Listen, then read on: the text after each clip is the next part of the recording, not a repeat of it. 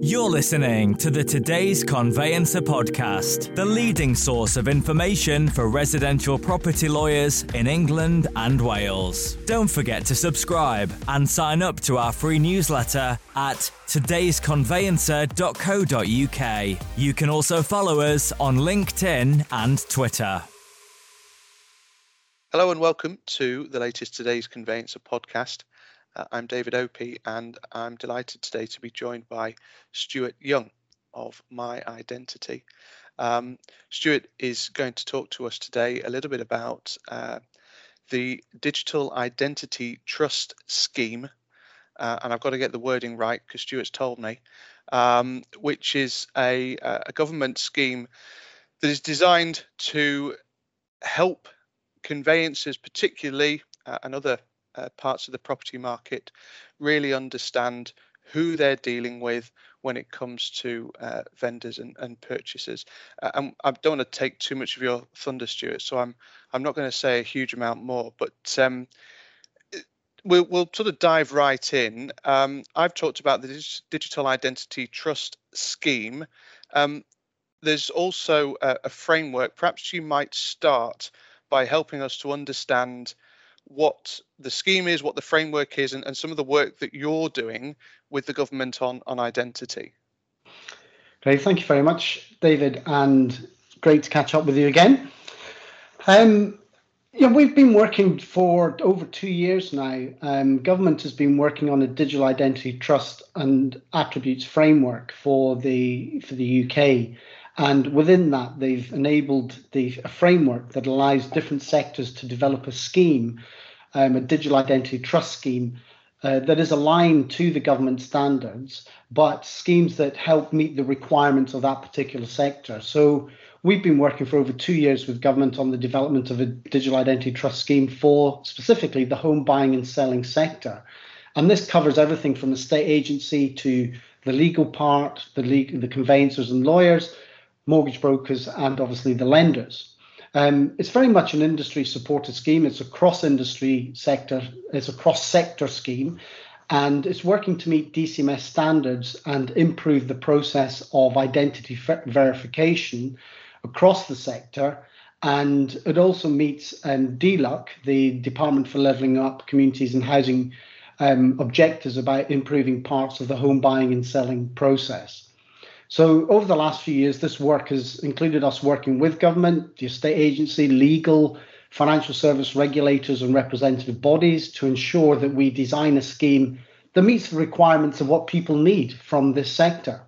So we're really pleased that we've had the input of over 120 organisations that have enabled us to now go into what is the, the beta stage of the project, which is actually testing the My Identity scheme in the real world for home buying and selling. And to kind of put in context the work that's being done here, this is about trying to get the identity of somebody checked once and once only. And, and then that identity can be used throughout the whole of the transaction. Is that correct? Yeah, this is one of the key objectives. We know that um, identity verification is a high friction area for consumers. They're having to do it up to four times through the process. So we've had um, we had market research done for us by one of the largest estate agencies last year, and a very very common complaint complaint from consumers was why am I continually having to prove my identity when I've done it once already? So the scheme is designed to enable a consumer to get their identity verification done once and once only, and have the control to own that and then share that. Because in the end it's your identity. You should own it. You should have the ability to share that so the scheme has been designed to meet the government requirements enabling the consumer to share their identity very much through a consent driven process, ensuring full GDPR compliance. And very importantly, it doesn't tie the consumer or the service provider, you know, which is the law firm, the conveyancer, into using one identity provider or being tied into um, one provider's technology. The scheme is designed around standards around the AML and G, GPG 45, which are the government standards, Good Practice Guide 45. And the scheme is technology agnostic.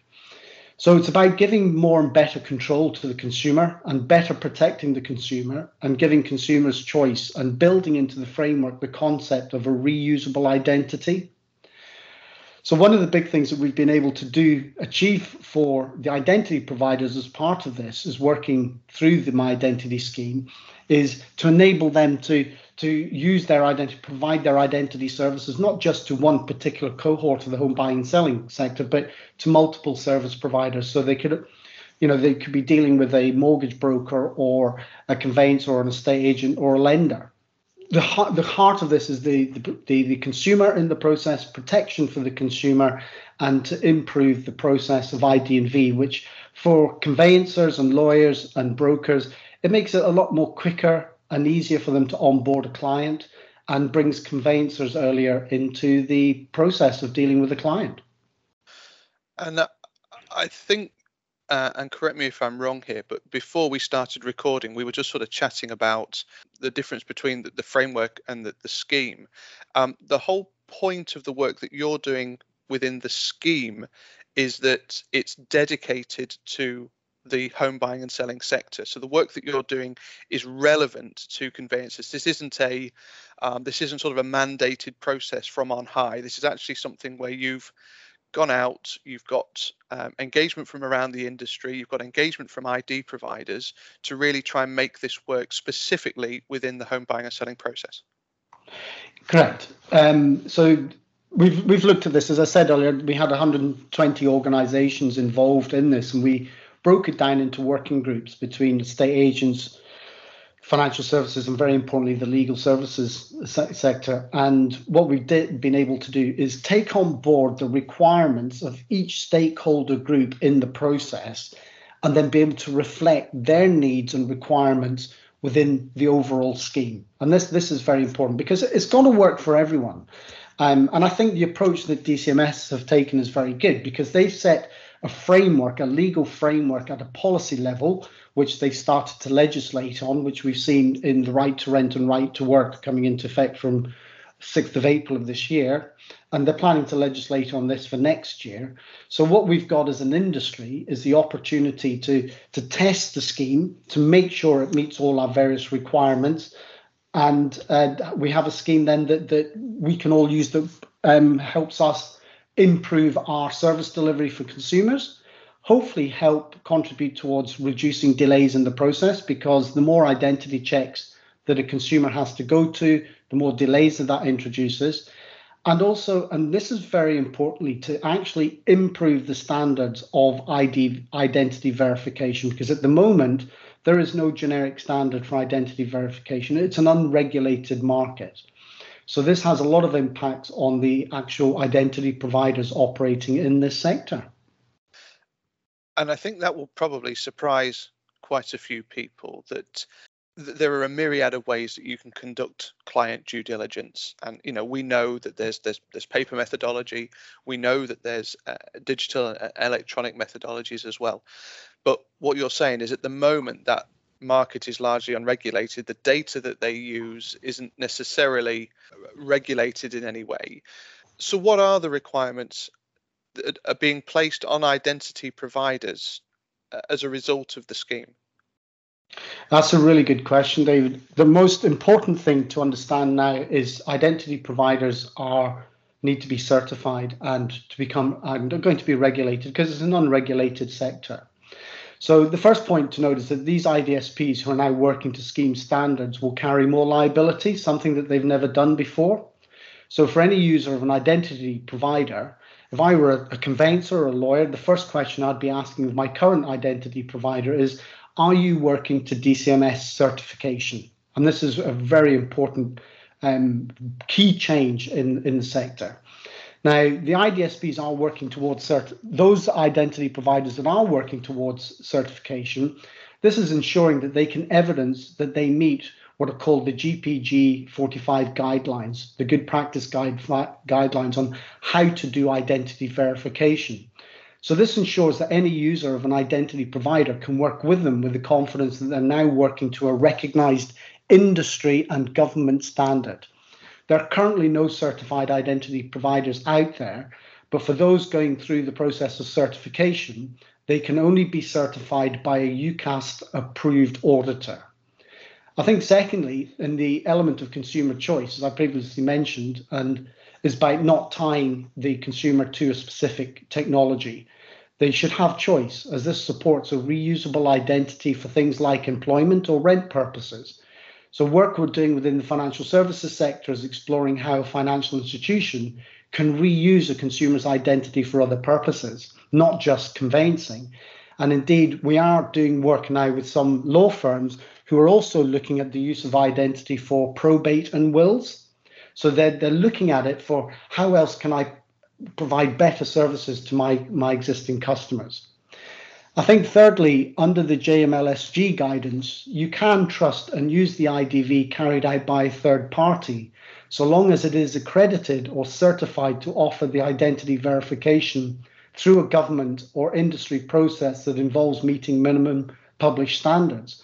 So this is very important for a law firm and a conveyancer to be asking their identity provider, are you working towards this certification? Because if they are, it means then that that identity can be shared and used, and it very much provides protection for the conveyancer and the lawyer that they know that they're meeting their obligations. So we're also doing work to get into the FCA sandbox environment, and the FCA sandbox provides that specific relaxation on, on compliance to allow testing of the defined processes in the trial.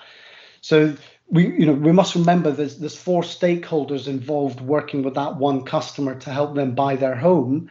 So for IFAs and lenders, this ensures that they can take part in the proof of concept and the beta trials without worrying about compliance. Obviously, the compliance relaxation only covers the specific processes being tested, documented, and agreed with the FCA. And I think for identity providers, they need to be cognizant of the fact that they need to ensure that their customers, you know, the, the, the agencies, the law firms, the conveyancers, can accept identities that have been generated by different certified identity providers in line with the cross industry My Identity scheme and the DCMS framework requirements. So the My Identity scheme is open, it's technology agnostic, it's very easy for a, a, law firm to just take part in the scheme. They just need to take part in evidence that they're meeting the standards and have to be able to accept the identity of a consumer that's been presented to them that might have used a different identity provider. And I think finally, our understanding from DCMS is that they have specifically instructed organizations not to infer that they are have achieved certification just yet. So you can't be government accredited. You just need to work. Only UKAS can accredit a certification organization, and then the certification organizations will be able to certify the identity providers. This hasn't commenced yet, but we are seeing now the government is working with there's two bodies that will do the certification of identity providers. So this will then enable identity providers to become certified, um, hopefully in the next three to four months. And do we know at this stage which identity providers are working towards this framework? My understanding is there's approximately 30 um, identity or 30 identity service providers working through self certification. You have to remember that there are a number of identity providers that operate in other sectors. So that doesn't necessarily mean there's 30 going through that operate in the home buying and selling sector, but we certainly have five who are working through that certification. They're working as part of the scheme, and they are Digidentity. Uh, there's a company called Obid. There's Nuggets. There's Thirdfort and Yoti, who are all working towards the scheme certification and also operating on this My Identity scheme as well. And and would you anticipate then that sort of the the, the the other organisations that are out there that are, are, are, providing ID checks, they're going to have to sort of move towards being recognised by this uh, by this scheme. I would imagine, um, looking at it from a market perspective, when you look at the financial services sector, you look at the gambling sector, you look at proof of age schemes. You know, government, you know, all these schemes are being developed and for identity providers to operate, they need to become certified. And government has already started to legislate on this with the right to work and right to rent. So I think it clearly demonstrates the direction of travel of government, what they're trying to achieve. And I think for any user of an identity provider, why would you not want to use an identity provider that is working to industry government standards and under AML requirements? You know, you can use an identity provider so long as they're certified. So I think the question is the market should be asking of their identity providers why they wouldn't work towards certification.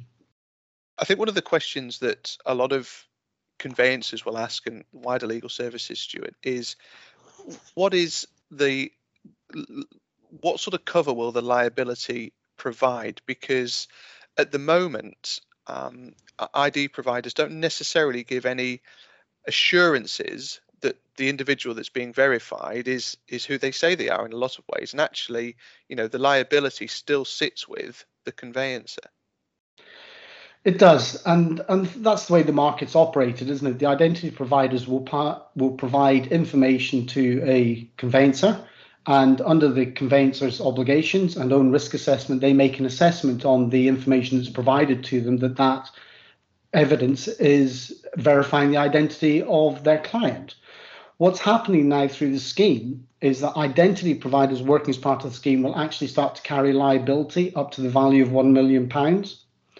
Now, this does not absolve the conveyancer, the broker, the lender of their obligations around CDD and KYC.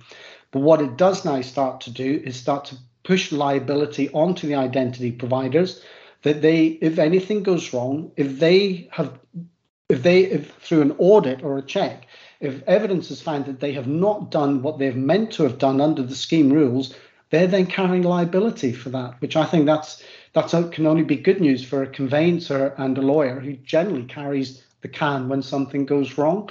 So this is one of the key objectives about the scheme is to help introduce greater certainty and surety into the process from the outset.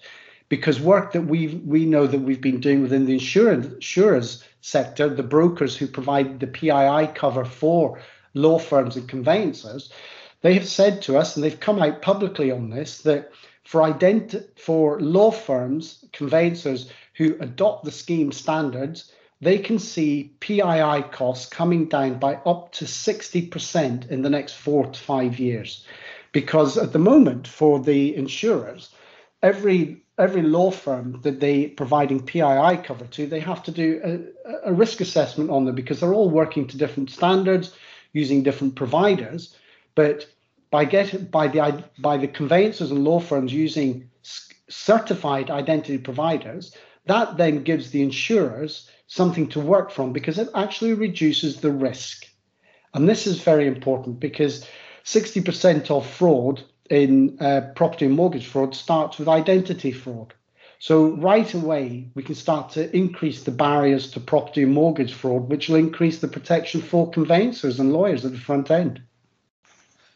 I think any reduction in PII is welcome, Stuart. Um, I, I, don't know whether the sort of percentages that you're talking about there are, are achievable. Is, is, that sort of a, a, figure that you've heard from an insurance provider specifically, or? Yeah, this is from a figure from the risk provide um, the underwriters and risk people within some of the brokers. That this is ongoing work just now. Now, what that means is just to be clear, it doesn't mean that a law firm who adopts the scheme is going to suddenly enjoy a 40, 50% reduction in their PII cover.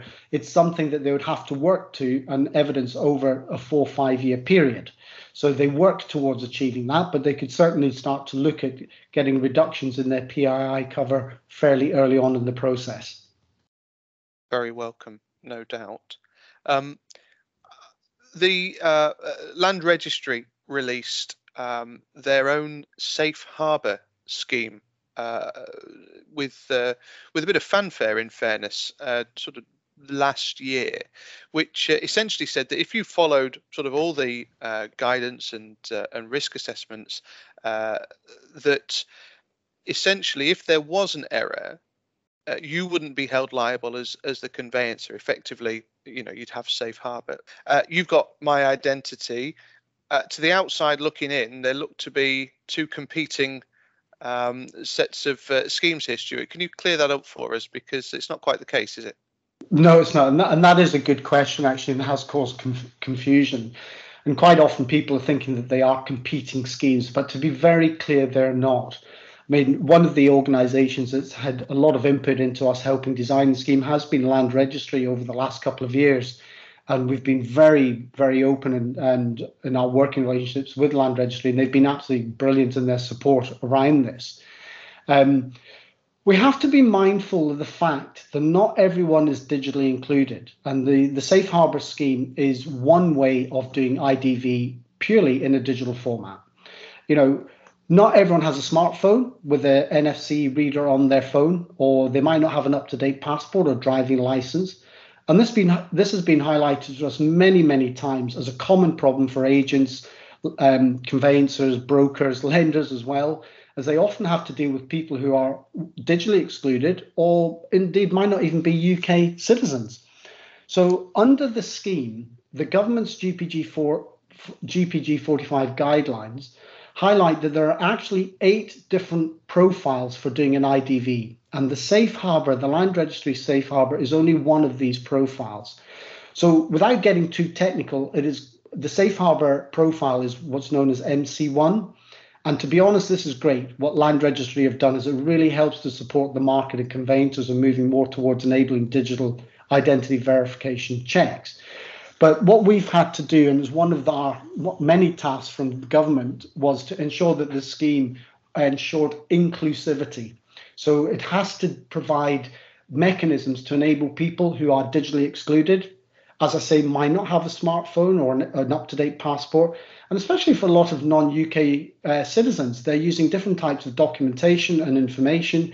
So the scheme is designed to ensure that no matter where you're coming from, you can get through, you can get your IDV done, your identity verification. So just to reiterate, the the land registry safe harbor is one of eight different ways of doing identity verification.